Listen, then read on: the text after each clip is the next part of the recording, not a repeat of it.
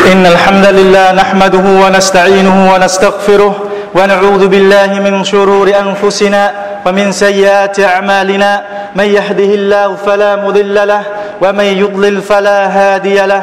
أشهد أن لا إله إلا الله وحده لا شريك له وأشهد أن محمدا عبده ورسوله. يا أيها الذين آمنوا اتقوا الله حق تقاته ولا تموتن إلا وأنتم مسلمون. يا أيها الناس اتقوا ربكم الذي خلقكم من نفس واحدة وخلق منها زوجها وبث منهما رجالا كثيرا ونساء، واتقوا الله الذي تساءلون به والأرحام إن الله كان عليكم رقيبا. يا أيها الذين آمنوا اتقوا الله وقولوا قولا سديدا يصلح لكم أعمالكم ويغفر لكم ذنوبكم، ومن يطع الله ورسوله فقد فاز فوزا عظيما. أما بعد فإن أصدق الحديث كتاب الله، وخير الهدي هدي محمد صلى الله عليه وسلم، وشر الأمور محدثاتها، وكل محدثة بدعة، وكل بدعة ضلالة، وكل ضلالة في النار. Quý đồng đạo Muslim thân mến, ông Ibn Abbas radiyallahu anhu thuật lại rằng: một ngày nọ tôi ở phía sau Nabi Muhammad sallallahu alaihi wasallam thì người bảo: Ya gulam, inni u'allimuka kalimat, ihfazillaha yahfazka, ihfazillaha tajidhu tujahaka, idha sa'alta fas'alillah, wa idha ista'anta fasta'in billah. واعلم أن الأمة لو اجتمعت على أن ينفعوك بشيء لم ينفعوك إلا بشيء قد كتبه الله لك، ولو اجتمعوا على أن يضروك بشيء لم يضروك إلا بشيء قد كتبه الله عليك، رفعت الأقلام وجفت الصحف. Nabi Muhammad sallallahu alaihi wasallam nói: này cậu bé, quả thực ta sẽ dạy ngươi vài điều. Ngươi hãy bảo vệ Allah, Ngài sẽ bảo vệ ngươi. Hãy bảo vệ Allah, ngươi sẽ thấy Ngài luôn hướng về ngươi. Khi nào ngươi muốn cầu xin thì hãy cầu xin Allah, và khi nào ngươi muốn tìm sự phù hộ thì hãy tìm sự phù hộ nơi Allah subhanahu wa ta'ala. Và ngươi hãy biết rằng cho dù cả cộng đồng tập hợp lại hầu giúp ích cho ngươi một điều gì đó thì chắc chắn rằng họ không thể giúp ích được gì cho ngươi ngoại trừ điều mà Allah subhanahu wa ta'ala đã ghi nó cho, cho ngươi.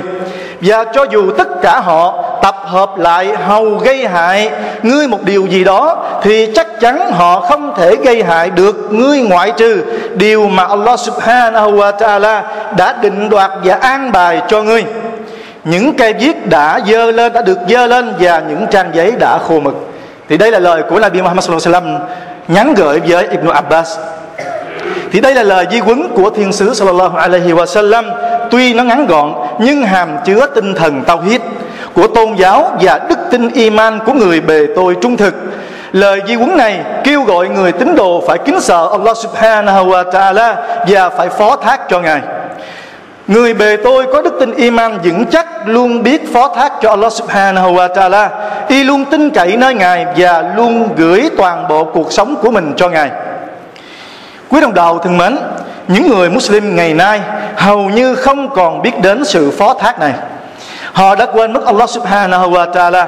Họ quên rằng chính Allah subhanahu wa ta'ala mới là đấng ban cho bổng lộc rizki. Họ quên rằng chính Allah subhanahu wa ta'ala mới là đấng đã định đoạt và an bài sẵn bổng lộc cho họ từ trước. Cho nên lúc nào họ cũng lo sợ cho cuộc sống của họ. Họ sợ rằng nếu làm ăn chân chính và trung thực theo sắc lệnh của Allah subhanahu wa ta'ala thì sẽ không thể đạt được bổng lộc như mong muốn. Họ sợ rằng nếu họ không làm điều haram thì khó có thể làm giàu, cũng như khó có thể thành công trong sự nghiệp tìm kiếm bổng lộc của mình. Nếu hỏi một tên trộm, một tên ăn cướp: sao anh lại trộm cướp? Thì y sẽ nói: tôi cần tiền và tôi có, tôi muốn có nhiều tiền. Nếu hỏi một người làm ăn gian lận và lương gạt: tại sao anh làm vậy? Thì y sẽ nói: đó là cách kiếm tiền mau thu lợi nhuận nhất. Và nếu chúng ta hỏi một người cho vay lấy lãi: tại sao lại làm điều haram như thế này? Thì y sẽ nói: bởi vì đó là cách làm giàu nhanh nhất và dễ dàng nhất. Và nếu chúng ta hỏi một người chỉ biết lo toan và bận rộn với cuộc sống trần gian này: tại sao anh lại bỏ bê việc dâng lễ nguyện so lá? Thì y sẽ nói, bởi vì tôi cần phải tranh thủ kiếm tiền, tranh thủ tìm nghiền, tìm nguồn kinh tế để lo cho cuộc sống. Thời gian đâu mà lễ dâng nguyện. Thì đó là những hình ảnh thí dụ. Cứ như thế, những người làm điều haram, những người không ngay chính theo con đường chính nghĩa của Allah Subhanahu wa Ta'ala trong việc tìm kiếm rizki của Ngài, thường lo sợ sự nghèo khó, thường lo sợ không đạt được bổng lộc như mong muốn, nên đã bất chấp việc trái lệnh Allah Subhanahu wa Ta'ala mà quên đi bổn phận đối với Ngài.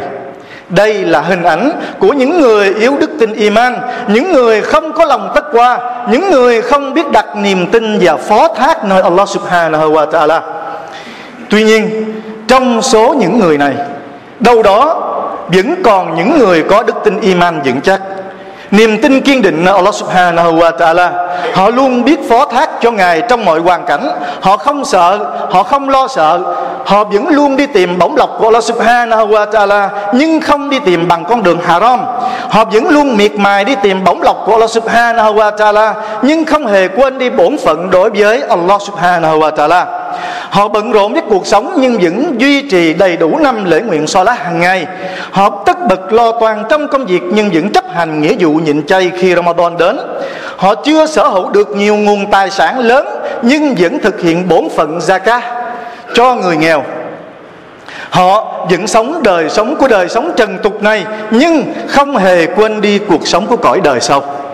Họ chẳng lo sợ, bởi vì họ luôn biết rằng bổng lộc đều là điều đã được Allah Subhanahu wa Ta'ala ghi sẵn cho họ. Đây là hình ảnh, đây là hình ảnh của những người luôn ghi nhớ lời răn dạy của thiên sứ Muhammad sallallahu alaihi wasallam khi người nói: "Lau annakum tatawakkalu 'ala Allahi haqqa tawakkulih la razaqakum kama yarzuqu at-tayra taqdu misa taqdu khimasan wa taruhu bitana." Nabi nói, nếu các người phó thác cho Allah bằng sự phó thác đích thực thì chắc chắn Ngài sẽ ban rizki cho các ngươi, giống như Ngài ban rizki cho con chim, buổi sáng bay đi với cái bụng đói và buổi chiều bay về với cái bụng no đầy. Chúng ta thấy Nabi khẳng định một điều: chỉ cần người bề tôi phó thác cho Allah Subhanahu wa Ta'ala rồi đi tìm bổng lộc của Ngài bằng con đường halal thì chắc chắn Allah Subhanahu wa Ta'ala sẽ ban bổng lộc cho y, giống như Ngài đã ban bổng lộc cho những chú chim, buổi sáng bay đi với cái bụng trống không và buổi chiều bay về với cái bụng căng tròn. Bởi vì đấng ban bổng lộc cho những chú chim cũng chính là đấng ban bổng lộc cho con người và cho tất cả vạn vật trong tạo vật của Ngài. Như vậy, người có đức tin nơi Allah Subhanahu wa Ta'ala cần chi sợ nghèo mà làm điều haram, cần gì lo lắng không tìm kiếm được bổng lộc của Allah Subhanahu wa Ta'ala mà quên đi bổn phận của mình đối với Ngài. Thiên sứ của Allah Sallallahu Alaihi Wasallam nói, đã khẳng định điều này qua lời di huấn của người: "Fa inna nafsan lan tamuta hatta tastawfi hatta tastawfiya rizqaha wa ajmilu fit talab khudhu ma halla wa da'u ma harum." Quả thực mỗi linh hồn, Nabi nói mỗi linh hồn, bất cứ linh hồn nào sẽ không bao giờ chết đi cho đến khi nào nó đã được ban cho đủ bổng lộc của nó. Do đó, các ngươi hãy tìm kiếm bổng lộc đó trong sự tốt đẹp. Các ngươi hãy nhận lấy bổng lộc bằng con đường halal và bỏ đi những gì haram. Nabi nhắc nhở chúng ta như thế. Như vậy, thiên sứ của Allah Sallallahu Alaihi Wasallam cho chúng ta biết rằng mỗi linh hồn, dù ở thời trước hay là ở thời sau chúng ta, dù là người Muslim hay là người Kafir, già hay trẻ, tất cả sẽ không bao giờ chết đi, tức không bao giờ lìa khỏi trần gian này, cho đến khi nào linh hồn đó đã nhận đủ tất cả bổng lộc mà Allah Subhanahu wa Ta'ala đã ghi sẵn từ trước cho y. Do đó, mỗi linh hồn sống trên cõi trần này không cần phải lo sợ, cứ bình thản tìm kiếm bổng lộc của Allah Subhanahu wa Ta'ala thì linh hồn đó chắc chắn sẽ nhận đủ bổng lộc đã được ghi cho mình. Lời di huấn của thiên sứ Muhammad Sallallahu Alaihi Wasallam muốn khẳng định rằng cho dù ai đó đi tìm bổng lộc bằng con đường haram thì người đó cũng chỉ nhận được đúng với phần bổng lộc mà Allah đã ghi cho y, không hơn không kém. Và cho dù ai đó đi tìm bổng lộc bằng con đường halal thì chắc chắn người đó không hề mất đi bất cứ thứ gì mà Allah đã ghi sẵn cho y. Nên chúng ta đừng lo sợ. Nói về cái sự phó thác cho Allah, sự không lo sợ rizki, thì có một câu chuyện rất thú vị về Imam Hatim al-Asam, một trong các vị imam của thế kỷ thứ ba Hijri. Ông là một vị imam của phái Sunnah và Jama'ah. Ông được biết là một người ngay chính và kính sợ Allah Subhanahu wa Ta'ala. Thì theo sử ghi lại rằng, vào một năm nọ, khoảng ba ngày trước mùa Hajj, ông à, imam Hatim al-Asam đã ngồi lặng lẽ khóc một mình trong phòng. Thì đứa con gái nhỏ của ông đi vào nhìn thấy cha khóc liền hỏi: tại sao cha khóc? Ông nói: còn ba ngày nữa là đã vào mùa Hajj rồi, cha muốn đi Hajj. Thì đứa con gái nhỏ hồn nhiên nói: vậy cha cứ đi Hajj đi. Ông nói: cha sợ không đủ lộ phí cho chuyến đi. Đứa con nói: cha đi đi, Allah sẽ bán rizki cho cha lộ phí. Subhanallah, một đứa bé. Rồi ông nói: nhưng nếu cha đi, cha sợ không có đủ tiền để mẹ và chị em các con tiêu xài trong những ngày cha vắng. Đứa con gái đáp một cách bình thản: Allah sẽ lo cho mẹ và chị em con. Ông lại nói: cha sợ mẹ không đồng ý. Đứa con vội chạy ngay đi nói với mẹ một cách rất hồn nhiên và đầy đức tin: mẹ đồng ý cho cha đi Hajj nhé, Allah sẽ lo cho chúng ta ở nhà. Thế là vợ ông Hatim đồng ý cho ông đi Hajj. Thì ông imam Hatim ra đi làm Hajj chỉ với một ít tiền và để lại một ít cho vợ con, chỉ đủ trong ba ngày. Vì không có đủ tiền nên ông Hatim không thể nhập vào đoàn, mà ông chỉ lủi thủi đi sau, đi, đi bộ phía sau thôi. Ba ngày trôi qua, vào chiều ngày thứ ba thì tiền trong túi cũng như lương thực đã khô hết. Ông nói với lòng: Inshallah, Allah sẽ lo cho mình điều này. Thì vừa lúc ấy có một người trong đoàn ngã bệnh. Ông đã đọc Quran và các lời dua để chữa cho người bệnh đó. Allah Subhanahu wa Ta'ala đã cho người đó khỏi bệnh. Thế là mọi người trong đoàn mừng rỡ và ai cũng vui, đều biếu tặng ông. Nào là tiền, nào là lương thực, không những đủ cho ông hoàn tất chuyến đi mà còn dư thừa lại để cho ông mang về. Quay lại vợ con của ông ở nhà, thì cũng sau ba ngày thì tiền cũng như lương thực đã hết. Cũng buổi chiều ngày thứ ba đó, mẹ và các chị đều lo lắng, không biết tìm đâu ra thức ăn cho bữa tối và cho những ngày tiếp theo. Ai cũng quay sang cô gái nhỏ để trách móc. Người mẹ thì nói: cũng tại con hết, nếu như cha con không đi Hajj thì chúng ta đâu phải gặp cảnh thế này. Những người chị cùng trách cứ: đúng rồi, tại mày hết, nếu không phải tại mày thì cả nhà đâu phải sắp chết đói như vậy. Trước lời trách móc của mẹ và các chị em gái thì cái cô bé này vẫn thản nhiên cười, không hề có một sự lo lắng nào. Cô bé nói: tại sao mọi người lo lắng? Tôi hỏi mọi người, cha là người ăn rizki hay là đứng ban cho rizki? Người ta thấy đứa bé cái niềm tin. Thì cô bé nói một cách rất tự tin như vậy. Thì mọi người nói: dĩ nhiên là Allah là người ban cho rizki rồi. Thì đứa bé nói: nếu như vậy cần chi phải lo. Cái người mà ăn rizki đã đi, nhưng mà cái người ban cho rizki vẫn còn. Thì liền lúc đó có một cái tiếng gõ cửa. Thì người mẹ ra mở cửa, thì đó là một cái đoàn người của vị Khalifa. Thì do Khalifa đến, họ đi ngang qua thì họ khát nước, họ mới xin nước uống. Thì bố người mẹ mới bảo đứa con mang nước uống ra. Thì sau khi vị Khalifa này uống xong thì là nói: Alhamdulillah, nước rất ngọt làm sao. Thì ông ta mới hỏi là cái gia đình này là của ai. Thì cái người mẹ nói: đây là gia đình của ông Hatim al-Asam, nhưng mà ông ấy đã đi Hajj rồi. Thì vừa lúc đó cái người Khalifa này ông ta mới tháo cái dây nịt ra. Thì ngày xưa người ta mặc áo, ta có một cái dây lưng. Thì những người giàu có người ta hay đính những cái viên đá kim cương rất là quý. Thì ông ta tháo cái dây lưng ra là tặng cho gia đình của Hatim. Thì những cái người mà đi tháp tùng cùng với ông Hatim thấy cái ông ông lớn mình làm như vậy thì họ cũng làm theo. Có người thì cho cái món này, người cho món khác. Thì những cái món quà đó rất là giá trị. Nếu đem đem ra chợ bán thì có thể nuôi hết, ăn hết cả cuộc đời của gia đình của Hatim vẫn chưa hết. Thì lúc đó gia đình mẹ và các chị em của của đứa bé này cười, ai cũng cười cả. Thì sau đó đoàn Khalifa này mới rời đi.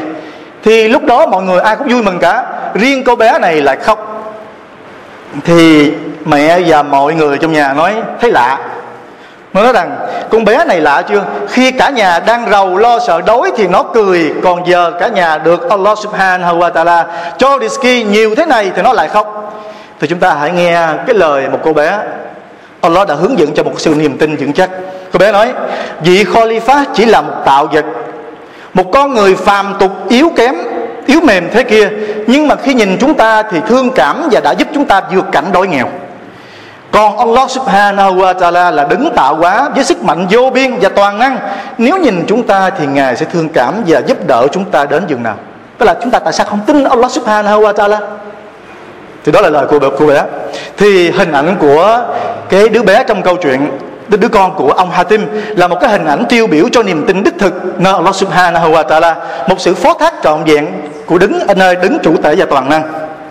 Như vậy, nếu chúng ta thực sự kính sợ Allah Subhanahu wa Ta'ala và đặt trọn niềm tin nơi Ngài như ông Hatim và đứa con gái nhỏ của ông, thì chắc chắn Allah Subhanahu wa Ta'ala sẽ ban bổng lộc cho chúng ta như thế. Chắc chắn Ngài sẽ ban bổng lộc cho chúng ta theo cách mà chúng ta không thể ngờ tới được. Và Allah Subhanahu wa Ta'ala đã khẳng định điều này trong kinh Quran của Ngài. Ngài phán: "Wa may yattaqillaha yaj'al lahu makhraja wa yarzuqhu min haythu la yahtasib wa may yatawakkal 'ala Allah."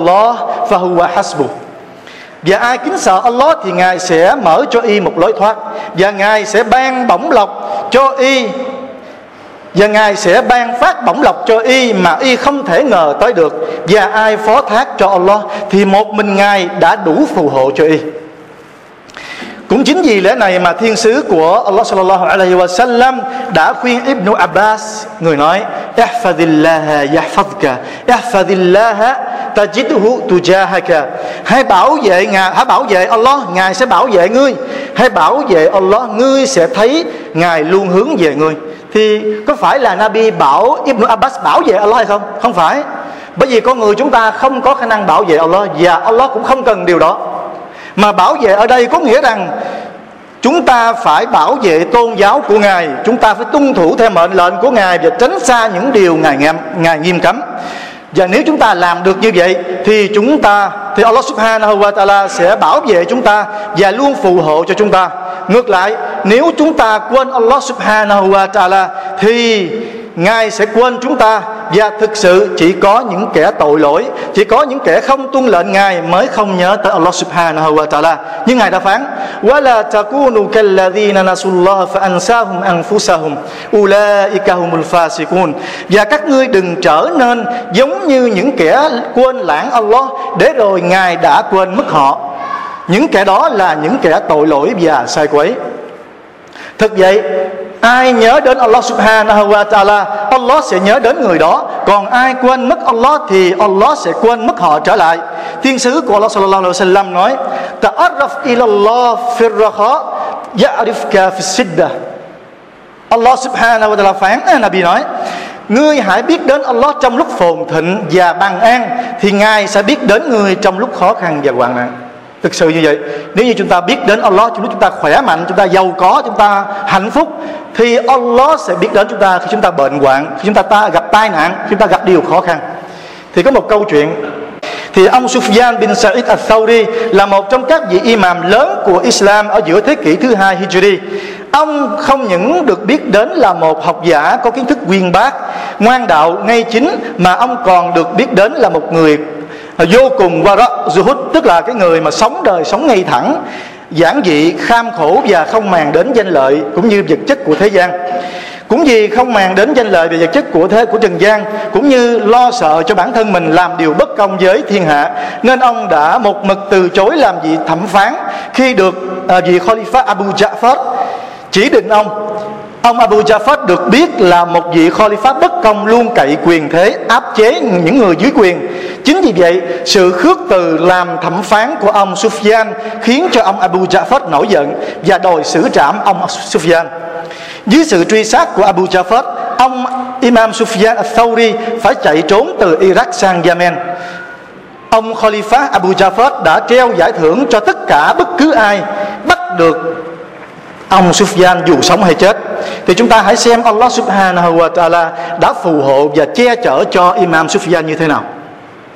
Thì trên đường chạy trốn đến Yemen, khoảng được nửa đường thì hết lương thực cũng như tiền mang theo người. Allah đã cho ông Sufyan gặp được một vườn nho. Ông đã xin cái ông chủ vườn cho ông được làm công trong vườn một tháng để có đủ tiền tiếp tục cho chuyến đi. Người chủ vườn giao cho ông chăm sóc khu vườn, và người chủ vườn không hề biết ông là Sufyan al-Thawri được uh, Abu Ja'far truy nã. Thì vào cuối ngày, vào cuối tháng, người chủ vườn bảo ông Sufyan ra vườn hái vài chùm nho để đem vào để ông ta đãi khách. Thì ông Sufyan ra vườn hái mang vào, người chủ vườn ăn thử thấy chua liền bảo ông Sufyan ra vườn hái lại những chùm nho khác. Và lần này ông ta dặn là phải hái lựa cái chùm nho nào ngọt. Thì khi đi ra hái, cái ông xuất gian vẫn hái cái chùm nho vào, chùm nho vẫn chua. Thì cái ông chủ vườn là ông ông cáu lên, ông giận lên, ông nói ông làm ông bọn ông không biết là đâu là nho khô, đâu là nhớ đâu là nho ngọt, đâu là nho chua. Thì xuất gian trả lời là tôi không biết. Thì cái ông chủ vườn nói bộ tại sao anh không biết? Thì xuất gian nói bởi vì tôi chưa ăn bao giờ. Thì cái ông chủ vườn nói subhanallah, anh làm trong cái ngôi vườn của tôi cả tháng trời nay mà anh chưa từng ăn một trái nho nào. Thì chúng ta nghe Sufyan nói đúng rồi, tôi chưa có ăn. Và tại sao tôi phải ăn trong khi anh chưa cho phép tôi ăn? Và tôi sợ Allah subhanahu wa ta'ala sẽ thanh toán tôi vào ngày sau nếu như tôi ăn của của người nào, của, của người chủ và chủ chưa cho phép. Chúng ta thấy cái Sufyan một cái sự iman, một cái sự ngay chính vô cùng. Thì lúc đó các ông chủ vườn nghe nói vậy, tôi vườn nói ông ta hất mặt một cái, ông ta nói ông làm như ông là Sufyan al-Thawri không bằng. Tức là tại vì cái ông Sufyan al-Thawri rất là nổi tiếng về cái tính ngay thẳng và một imam lỗi lạc thời đó. Rồi thì sau đó cái người chủ vườn này ra chợ, ông ta gặp được những cái người bạn và được uh, sau khi nói chuyện thì được những người bạn mô tả về cái hình ảnh của Sufyan al-Thawri. Thì ông ta mới chợt nhận à thì đúng với cái ông đang làm công cho nhà của mình. Ông ta mới rủ mọi người về nhà để bắt cái ông Sufyan để được nhận được cái phần thưởng. Thì sau khi ông ta về nhà thì cái Abu Sufyan đã rời đi rất là lâu rồi. Thì sau đó ông Abu Sufyan Đức đã, đã tới được Yemen. Thì ông liền ra chợ để tìm kiếm cái việc làm vì đã hết tiền và lương thực. Trong lúc ông đi dạo quanh chợ thì có một nhóm người mất đồ. Họ nghi ngờ ông là kẻ trộm nên đã bắt ông giải lên vị Wali của Yemen. Thì vị Wali này lại là người là người của ông Abu Khalifa al-Ja'far. Thì khi vị Wali này nhìn thấy ông thì trong lòng không thể tin rằng đây là kẻ trộm, bởi vì ở cái ông Sufyan này có một cái ánh hào quang, có một cái nuốt của cái người ngoan đạo, của cái người alim, của cái người mà iman. Thì ông ta mới bảo là mọi người ra ngoài để ông ta nói chuyện riêng với cái Abu Sufyan, với Sufyan al-Thawri. Thì ông ta mới lần lượt hỏi anh tên gì. Thì lúc đầu Sufyan sợ không nói tên, nói tôi tên là Abdullah. Thì ông ta mới thề, nó thề bởi Allah, anh hãy nói thật tên của anh. Thì lần lượt như vậy tới hỏi tên, thì cuối cùng thì ông ta nói là tôi chính là Sufyan al-Thawri. Thì cái ông vị Wali ông nói anh có phải là Sufyan al-Thawri, cái người mà đã được Abu Ja'far treo giải thưởng truy nã anh phải không? Thì ông ta gật đầu như thế này. Ông có phải là vị imam được nhiều người biết đến là cái người ngoan đạo và cái người liêm chính hay không? Thì ông ta nói đúng vậy. Thì lúc đó cái ông vị Wali của Yemen là ông ấy cúi đầu xuống một lát, sau đó ông nhìn lên, ông nói ông cứ việc ở đây cho đến khi nào ông muốn, và ông cứ tùy, tức là muốn đi giờ nào cũng được, tùy thích. Ta thề bởi Allah, cho dù ông có trốn ở dưới cái bàn chân của ta, ta cũng sẽ không bao giờ mang ông giao cho Abu Ja'far. Thì thấy Allah subhanahu wa ta'ala đã che chở cho Abu à, cho Sufyan. Thì sau đó à, một lâu sau thì Sufyan không có ở Yemen mà đi Mecca, sống Mecca vào cái mùa Hajj. Thì Abu Ja'far được tin rằng là Sufyan đang sống ở Mecca và đang làm Hajj. Thì ông ta mới cử quân lính qua bắt Sufyan. Người ta dặn dò lần này các ngươi phải bắt cho bằng được Sufyan al-Thawri, và các ngươi phải bắt sống và trói các ông ta vào thanh gỗ để bắt được, và chính tay ta sẽ giết Sufyan al-Thawri. Thì đoàn quân bắt đầu đi đến Mecca, thì ông Ja'far đi theo sau. Thì lúc đó Imam al-Thawri Sufyan al-Thawri đang tawaf quanh Kaaba. Thì ông ta nghe tin là có là Abu Ja'far đến để bắt ông ta. Thì lúc đó ông ta mới đưa tay lên cầu xin Allah subhanahu wa ta'ala. Thì ông ta nói như thế này: lạy Allah, Abu Ja'far là người bất công, là người cậy quyền, xin Ngài đừng cho Abu Ja'far bước vào Mecca. Ông ta cầu xin Allah: tôi thề, tôi xin thề trước Ngài, xin Ngài đừng để Abu Ja'far bước vào Mecca. Thì vậy có một hadith Nabi nói người nào mà cầu xin Allah, những người nghèo, những người bất công á, mà đưa ta lên cầu xin Allah mà người ta nói thề với Allah, aqsim ala Allah, thì Allah sẽ giúp đỡ người đó. Thì subhanallah, Allah đã đáp lại lời cầu xin của Sufyan Ja'far. Thì Abu Ja'far trên đường đến Mecca thì ông ta đã chết giữa đường. Ông ta đã trút hơi thở cuối cùng ở giữa đường trước khi đến Mecca, và ông ta đã được salat tại Al-Haram. Thì chúng ta thấy nếu chúng ta biết đến Allah subhanahu wa ta'ala trong lúc chúng ta khỏe mạnh, trong lúc chúng ta bằng an, hạnh phúc, thì Allah subhanahu wa ta'ala sẽ biết đến chúng ta trong lúc chúng ta hoạn nạn. Thì đây là một cái hình ảnh tiêu biểu. Thì chúng ta hãy sợ Allah subhanahu wa ta'ala. Chúng ta hãy sợ Allah subhanahu wa ta'ala thật nhiều, hãy sợ thật nhiều và thật nhiều.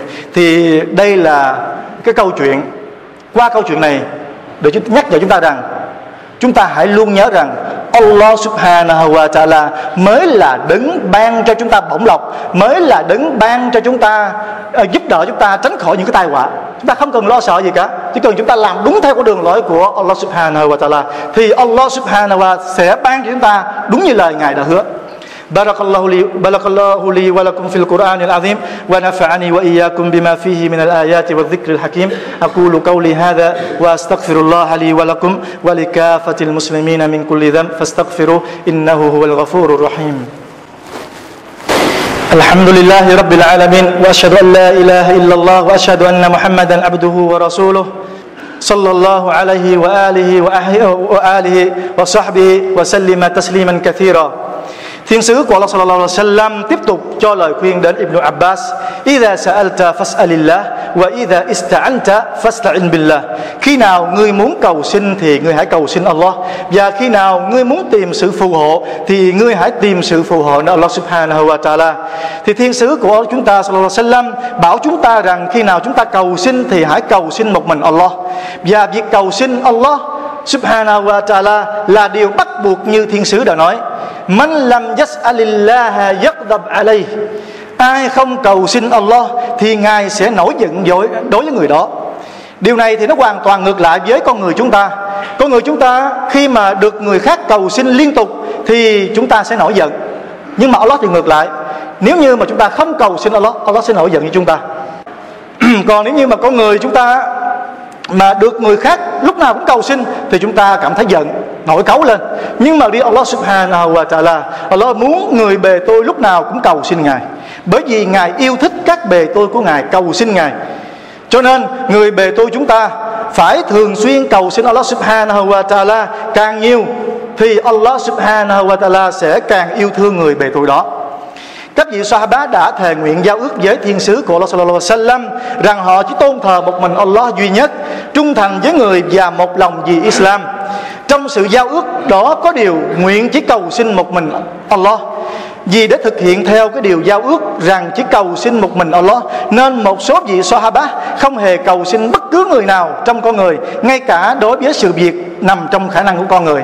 Thì có một hadith ghi lại rằng có một vị Sahaba đánh rơi một cái cây roi, nhưng mà không nhờ người khác nhặt dùm mà anh ta đã người đó đã xuống ngựa và nhặt lấy cái cây roi đó. Bởi vì anh ta muốn thực hiện theo cái lời nguyện là gì?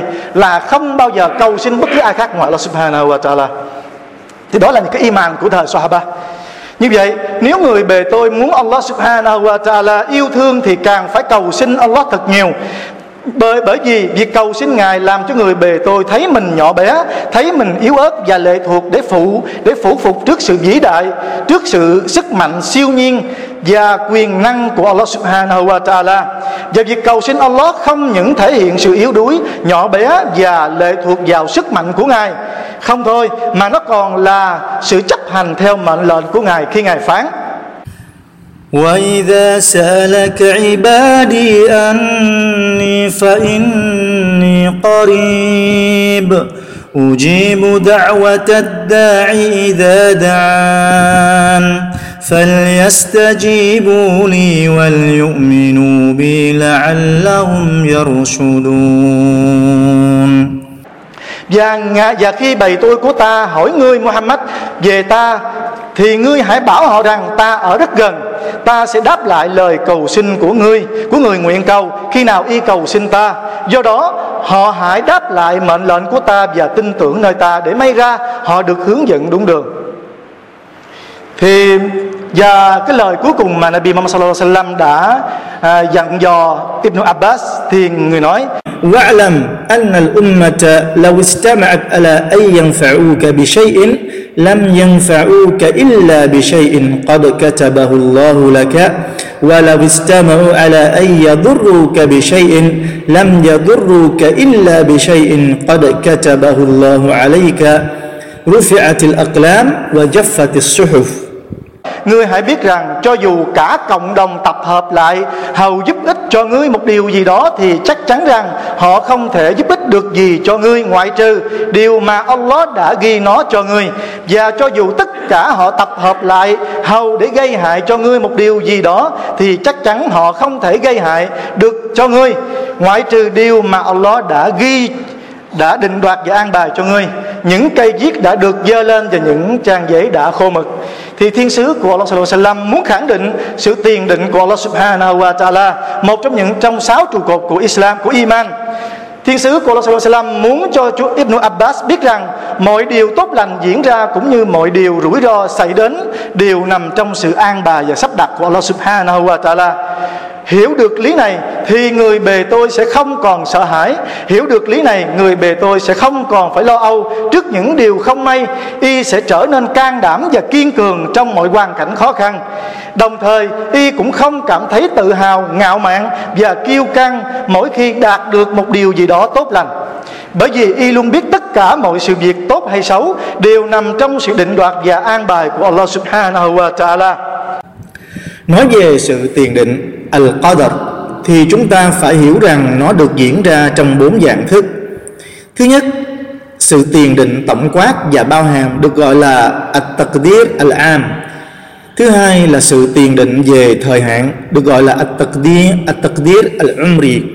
Thứ ba là sự tiền định hàng năm được gọi là At-Taqdir Sanawi. Và thứ tư là sự tiền là sự định đoạt hàng ngày được gọi là At-Taqdir Al-Yawmi. Sự tiền định tổng quát và bao hàm At-Taqdir Al-Am thì thiên sứ của Allah Sallallahu Alaihi Wasallam nói: Kataballahu maqadir al-khalaiq qabla an yakhluqa as-samawati wal-ardi khamsina alfa sanatin.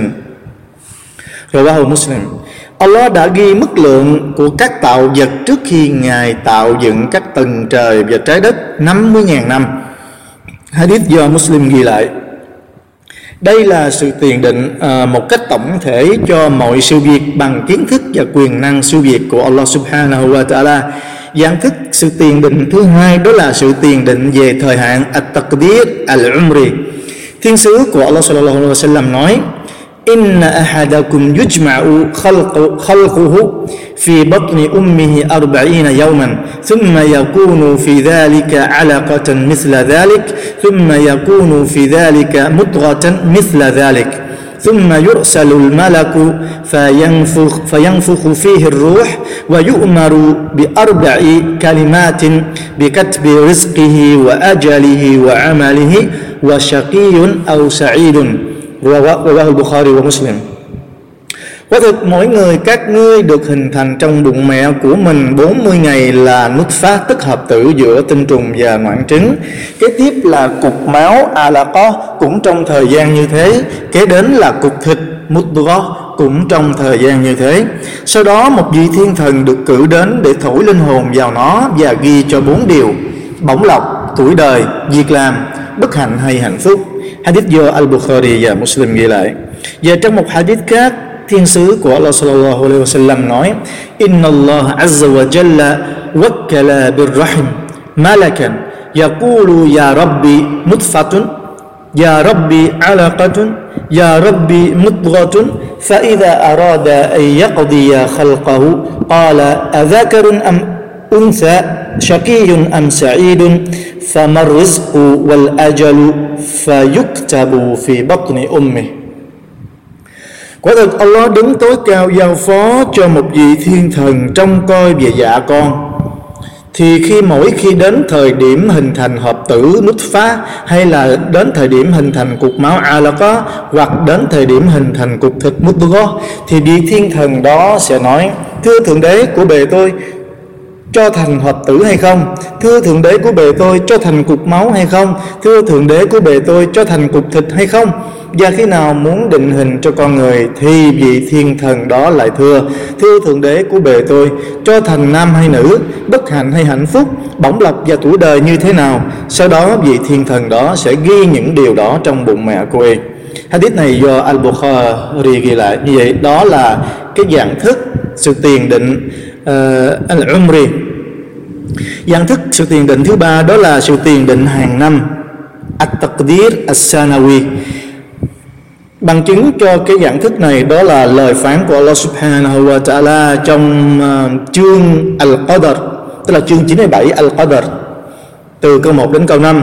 Allah subhanahu wa ta'ala phán: A'udhu billahi minash shaitanir rajim. Bismillahir rahmanir rahim.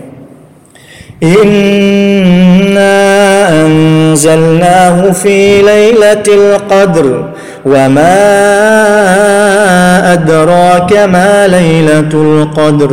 Laylatul qadri khayrun min alfi shahr. تنزل الملائكة والروح فيها بإذن ربهم من كل أمر سلام هي حتى مطلع الفجر. Quả thật ta, tức Allah, đã ban nó, tức Quran, xuống vào một đêm định mệnh. Và điều gì cho ngươi Muhammad biết đêm định mệnh là gì? Đêm định mệnh tốt hơn cả một ngàn tháng. Trong đêm đó, các thiên thần và đại thiên thần Jibril đi xuống trần và mang mọi quyết định của Thượng Đế của họ theo phép của Ngài. Sự bằng an nó kéo dài cho đến hừng đông. Như vậy, trong đêm đó, tức là đêm định mệnh này, đại thiên thần Jibril mang xuống trần gian mọi quyết định của Allah subhanahu wa ta'ala cho toàn năm tiếp theo. Thì cái điều này diễn ra hàng năm vào cái đêm đó. Cái dạng thức của sự tiền định thứ tư đó là sự định đoạt hàng ngày, At-Taqdir Al-Yawmi. Thì bằng chứng cho cái dạng thức này đó là lời phán của Allah subhanahu wa ta'ala: Kulla yawmin huwa fi sha'n. Ngài thể hiện công việc của Ngài mỗi ngày. Chương năm mươi lăm Ar-Rahman câu hai mươi chín. Như vậy, người Muslim khi hiểu được rằng tất cả mọi thứ, mọi sự việc, mọi hiện tượng, mọi hoạt động của tạo vật, mọi điều tốt lành và mọi tai họa trong vũ trụ này đều nằm trong sự an bài và định đoạt của Allah subhanahu wa ta'ala. Khi hiểu được, con người không thể tránh khỏi bất cứ điều gì nếu như Allah subhanahu wa ta'ala đã an bài cho y, thì cái người bề tôi đó sẽ không quá đau buồn trước những điều xấu, cũng như không quá đắc chí hay, hay kiêu hãnh trước những cái điều tốt lành. Và Allah subhanahu wa ta'ala phán nhắc nhở chúng ta rằng: Ma asaba min musibatin fil ardi wa la fi anfusikum illa إلا في كتاب من قبل أن نبرأها إن ذلك على الله يسير. لكي لا تأسوا على ما فاتكم ولا تفرحوا بما آتاكم والله لا يحب كل مختال فخور. Không một tai họa nào rơi xuống trái đất hoặc nhằm vào bản thân các ngươi mà lại không được ghi chép trong quyển sổ định mệnh trước khi ta thể hiện nó. Quả thật điều đó rất đơn giản đối với Allah subhanahu wa ta'ala, để cho các ngươi chớ buồn về việc gì đã mất và chớ mừng cuốn quýt lên về việc gì đã được ban cho các ngươi. Và Allah không yêu thương những kẻ khoác lác khoe khoang.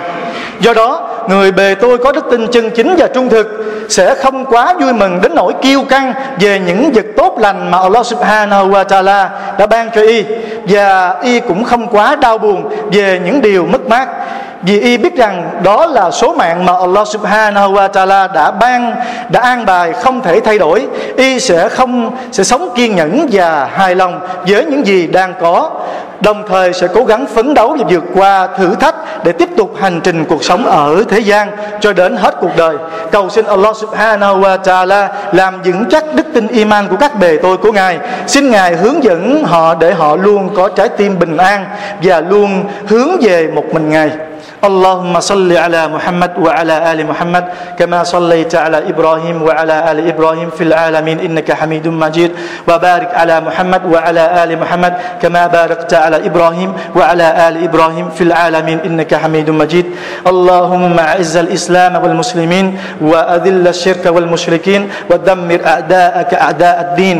اللهم اغفر لنا ما قدمنا وما أخرنا وما أسررنا وما أعلنا وما أنت أعلم نعلم به منا أنت المقدم وأنت المؤخر لا إله إلا أنت اللهم اللهم إنا نسألك علما نافعا ورزقا طيبا وعملا متقبلا اللهم إنا نسألك علما نافعا وقلبا خاشعا ولسانا ذاكرا اللهم إنا نعوذ بك من علم لا ينفع ومن قلب لا يخشع ومن عين لا تتمع ومن دعوة لا تسمع اللهم ثبت قلبي على دينك اللهم ثبت قلبي في إيمانك في في إيمان اللهم إنا نسألك البر والتقوى ومن العمل ما ترضى اللهم إنا على ذكرك وشكرك وحسن عبادتك اللهم إنا على ذكرك وشكرك وحسن عبادتك اللهم إنا على ذكرك وشكرك وحسن عبادتك